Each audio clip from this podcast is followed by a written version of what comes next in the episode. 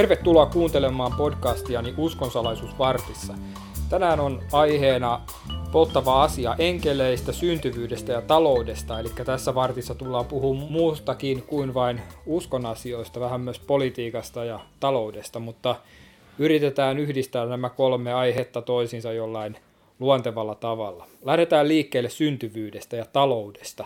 Vierailin taannoin Turun talouspäivillä ja siellä monet talousvaikuttajat, poliitikot ja yrittäjät ja sijoittajat korostivat, että syntyvyyden dramaattinen lasku johtaa isoihin taloudellisiin ongelmiin.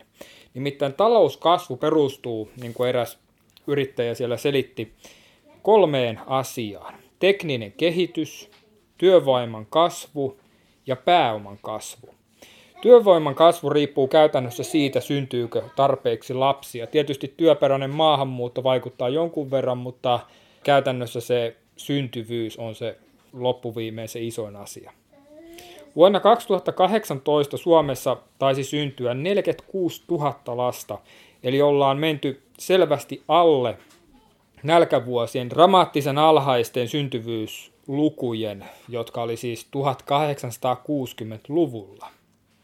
Oikeastaan Suomi on siellä ihan Euroopan häntä päässä, koko maailman häntä päässä syntyvyyslaskelmissa.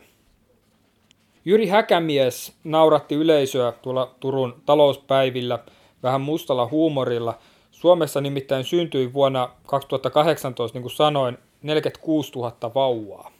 No positiivisesti voidaan ajatella, että jokainen näistä vauvoista aikoinaan niin voidaan luvata hänelle opiskelupaikka johonkin korkeakouluun. Nimittäin Suomessa on nykyään jaossa vuosittain noin 50 000 korkeakouluopiskelupaikkaa ja muutama tuhat tuosta ikäluokasta, eli 2018 saisi sitten vielä toisenkin korkeakoulupaikan jossain ammattikorkeakoulussa tai yliopistossa.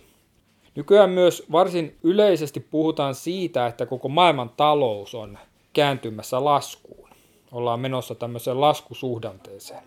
Vuoden 2008 finanssikriisin jälkeen alkanut pieni nousukausi on päättymässä ja Suomi pääsi siihen nousukauteen mukaan vasta ihan loppuvaiheessa. Jos ei ole talouskasvua, niin joudutaan vähentämään hyvinvointivaltion palveluja. Tämä vielä korostuu, jos ja kun osakemarkkinat lähtevät laskuun. Nimittäin esimerkiksi eläkerahat on sijoitettu osakemarkkinoille. Kun näiden tuotto laskee, niin eläkkeitä joudutaan kaivamaan entistä enemmän veronmaksajien lompakoista ja, syntynyt, ja, ja syntyvyyttä silmällä pitäen, kun lapsia tai näitä siis veronmaksajia on entistä vähemmän, niin se tulee olemaan aika vaikeaa.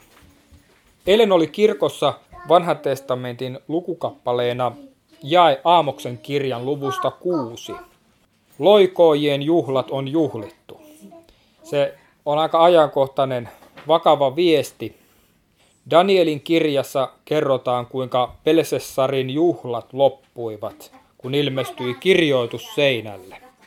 Valtakunta tuhoutui. Nyt on taas kirjoitus seinällä, niin kuin moni on huomannut, ei tarvitse olla kumoinen profeetta nähdäkseen, että on aika vaikeita aikoja edessä. No nytten tästä me pääsemmekin tavallaan siihen enkeliaiheeseen ja enemmän siihen hengelliseen osioon. Älä väheksy suojelusenkeliäsi. Danielin kirjan luvussa 12 sanotaan.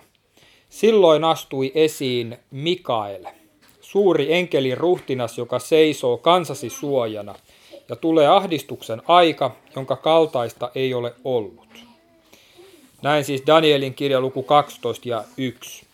Kristityt ovat aina kunnioittaneet tuota arkkienkeli Mikaelia hyvin paljon ja 300-400-luvuilla Roomassa, Rooman kaupungissa oli todella paljon Mikaelin kirkkoja ja eräs 500-luvulla rakennettu kirkko vihittiin käyttöön syyskuun 29. päivänä, niin siitä ilmeisesti syntyy semmoinen tapa, että syyskuun lopussa vietetään tätä arkkienkeli Mikaelin muistopäivää, ja näin on siis ollut katolisessa kirkossa aina 800-luvulta alkaen. Tästä enkeli Mikaelista ja suojelusenkeleistä niin ylipäänsä mulle tulee mieleen tämä vanhan testamentin kuningas Hiskia, josta kerrotaan, kuninkaiden kirjoisluvus 18-20 ja sitten aikakirjoissa ja myös Jesajan kirjassa ja myös raamatun ulkopuolella Assyrian kirjoituksissa. Ja, ja nyt taisi muutama vuosi sitten niin Jerusalemin arkeologisissa kaivauksissa Ofelin kukkulalta löytyy jopa tämän kuninkaan sinetti huoneesta, jossa oli yli 40 eri sinettiä. Eli siis erittäin hyvin dokumentoitu kuningas ja, ja tuo ajanjakso 700-luvulla ennen Kristusta. British Museumissa on äh, toistakymmentä metriä pitkä kiviseinä reliifi, joka on tuotu sinne aikoinaan Assyriasta Niniven palatsista. Tuo, tuo kivireliifi kuvaa sitä, kuinka Assyrian kuningas Sanherib valloitti Juudan toiseksi suurimman kaupungin Lakisin vuonna 701 ennen Kristusta. Historioitsijat tietävät, että Assyria valloitti lähi juuri tuona aikana. Aiemmin 730- ja 720-luvuilla Assyria oli tuhonnut Israelin eli niin sanotun pohjoisvaltakunnan ja enää oli Juuda eli eteläinen valtakunta jäljellä. Ja, ja nyt tosiaan vuonna 701 Assyria aloitti uuden valloitusretken länttä kohti ja tietysti Juudassa ihan vakavasti suhtauduttiin siihen, että tämä oli heidän loppu maailman historiassa. Historiatsijat ovat sitä mieltä, että erityisesti Juudan kuningas Hiskia oli provosoimassa Assyrian hyökkäystä, suurhyökkäystä, koska Hiskia masinoi tuona aikana lännen kuningaskuntien tämmöistä niin kuin kapinaa Assyriaa vastaan. He eivät nimittäin suostuneet enää maksamaan Assyrialle vasalliveroja. Eli toinen kuninkaiden kirja luku 18 ja sieltä jae 7 kertoo tästä näin. Hiskia nousi kapinaan Assyrian kuningasta vastaan, eikä tunnustanut tämän ylivaltaa. No tästä raivostuneen Assyrian armeija lähetti siis suurhyökkäykseen ja se marssi Foinikian rantaviivaa pitkin kohti Juudeaa. Assyria jyräsi alleen kaupunkeja kuten Sidonin, Tyyroksen, Joppan, Ekronin, Lakisin. Ja hyökkäysrintama lähestyi armottomalla vauhdilla kohti Jerusalemia.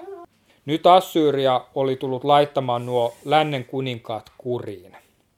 Kaupunkeja paloi, kansaa vietiin pakkosiirtolaisuuteen, valtavasti ihmisiä tapettiin.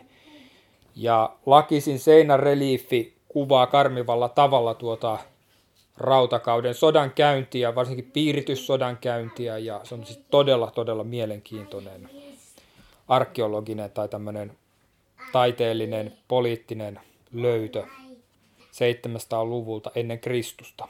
Ninivestä, Assyrian, semmoisesta pääkaupungista ja sen palatsista. Assyrian tarkoitus oli kuitenkin Jerusalemin tuon kapinallisen kaupungin tuhoaminen. Sen kuningas eli Hiskia telotettaisiin tai ainakin laitettaisiin vaihtoon niin, että tilalle saattaisiin yhteistyökykyinen sätkynykkehallitus. Ihme ja kumma Assyria ei kuitenkaan valloittanut Jerusalemia, vaan tyytyi lakisin tuhoamiseen. Mistä tämä johtui? On hyvä huomata, että näistä tapahtumista meillä on ainakin kolmiulotteinen kuva. Eli raamatussa, Assyrian omissa kirjoituksissa ja sitten myös arkeologiassa on vahvoja todisteita ja selkeitä merkkejä tästä, tästä vallotuksesta ja näistä tapahtumista. Arkeologit ovat äh, kaivaneet esiin tuolta ajalta palaneita kyliä ja kaupunkeja, taistelun jälkiä, assyrialaisia aseita, jousipyssyjä, nuolen kärkiä, semmoisia kivikuulia, joita on, joilla on moukaroitu kaupunkeja, kuten Lakisia. Myös Assyriasta on löytynyt heidän oma kivikirjoituksensa sodan kulusta. Siellä todetaan, että Sanherib valloitti 46 Juudan linnotettua kaupunkia ja otti yli 200 000 juudalaista sotavangikseen ja ajoi kuningas Hiskian Jerusalemiin, suora lainaus, niin kuin linnun häkkiin. On historiallisesti hyvin kummallista, että Hiskia sai jatkaa kuninkaana ja että Jerusalemia ei valloitettu. Varmasti tuossa 200 000 sotavangissa on liiottelun makua, mutta myös raamattu vahvistaa, että Assyria jyräsi Juudan kuningaskunnan kaupunkeja tuona aikana.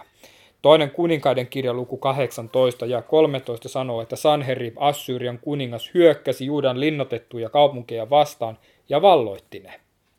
Ja Jesaja kommentoi vielä dramaattisemmin Jesajan kirjan ensimmäisessä luvussa ja 7, että autius on teidän maassanne, tuli on tuhonnut kaikki kaupunkinne, muukalaiset syövät satonne teidän silmienne edessä, autius on kaikkialla, kaiken on vihollinen tuhonnut, vain tytär Sion on jäljellä, kuin maja viinitarhassa, kuin kurkkupellon vartiolava, kuin saarrettu kaupunki.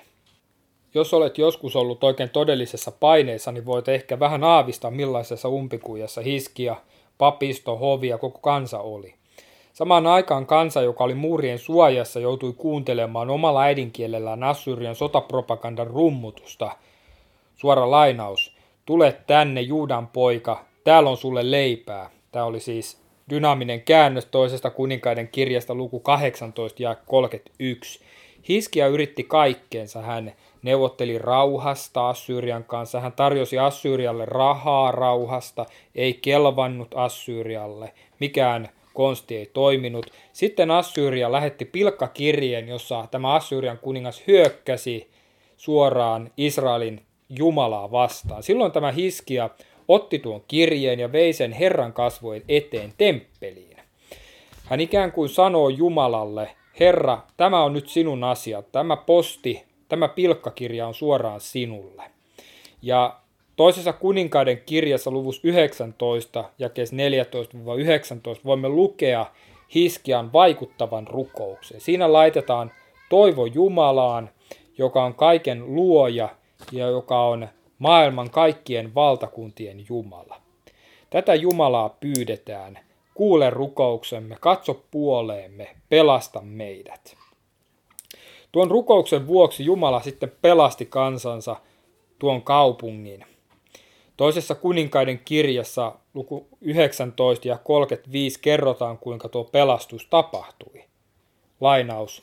Niin Herran enkeli lähti yöllä liikkeelle – ja löi assyrialaisten leirissä kuoliaksi 185 000 miestä. Kun eloon jänneet heräsivät aamulla, kaikkialla lojui ruumiita. Silloin Sanherib, Assyrian kuningas, purki leirinsä ja lähti. Tästä pääsemme taas enkeli Mikaeliin, joka seisoo ahdingon aikana kansasi suojana. Monet tutkijat ovat yrittäneet selittää tämän Jerusalemin ihmepelastuksen. On erilaisia teorioita, kuten että jokin epidemia iski Assyrian sotaleiriin tai rutto levisi heidän keskuuteensa. Hyvin yleinen teoria on myös, että hiiret olisivat nakertaneet rikki Assyrian sotilaiden jousipyssyjen jänteet. Mielestäni nämä teoriat ampuvat kaikki ohi. Nimittäin koko kertomuksen pointti on siinä, että yhdessä Herran enkelissä. Tämä on ihme. Kuka meistä haluaa verrata Herra Sebaotin enkeliä hiirulaiseen? Kertomus paljastaa jotain olennaista enkeleistä. Herran enkeli on valtavan voimakas. Enkelit ovat Jumalan palvelijoita, näkymättömiä hengellisiä, persoonallisia olentoja, luotuja olentoja. Herran enkelin voima tulee esille myös Jeesuksen ylösnousemuskertomuksessa. Hautaa vartioi joukko huippuvarusteltuja roomalaisia sotilaita. Siellä kerrotaan Matteuksen evankeliumin luvussa 28 näin. Äkkiä maa alkoi vavahdella ja järistä, sillä Herran enkeli laskeutui taivaasta, hän tuli haudalle, vieritti kiven pois ja istuutui sille. Hän oli hohtava kuin salama, vartijat pelästyivät häntä niin, että alkoivat vapista ja kaatuivat maahan kuin kuolleet. Katolisen uskon mukaan jokaisella kristityllä on oma suojelusenkeli. Tuo enkeli on tavallaan opetuslapsen edustaja isän kasvojen edessä. Matteuksen evankeliumissa luvussa 18 ja 10 Jeesus sanoo meille, Katsokaa, ettette halveksi yhtäkään näistä vähäisistä, sillä minä sanon teille, heidän enkelinsä saavat taivaissa joka hetki katsella minun taivaallisen isäni kasvoja. Toivotan teille kaikille Jumalan siunusta.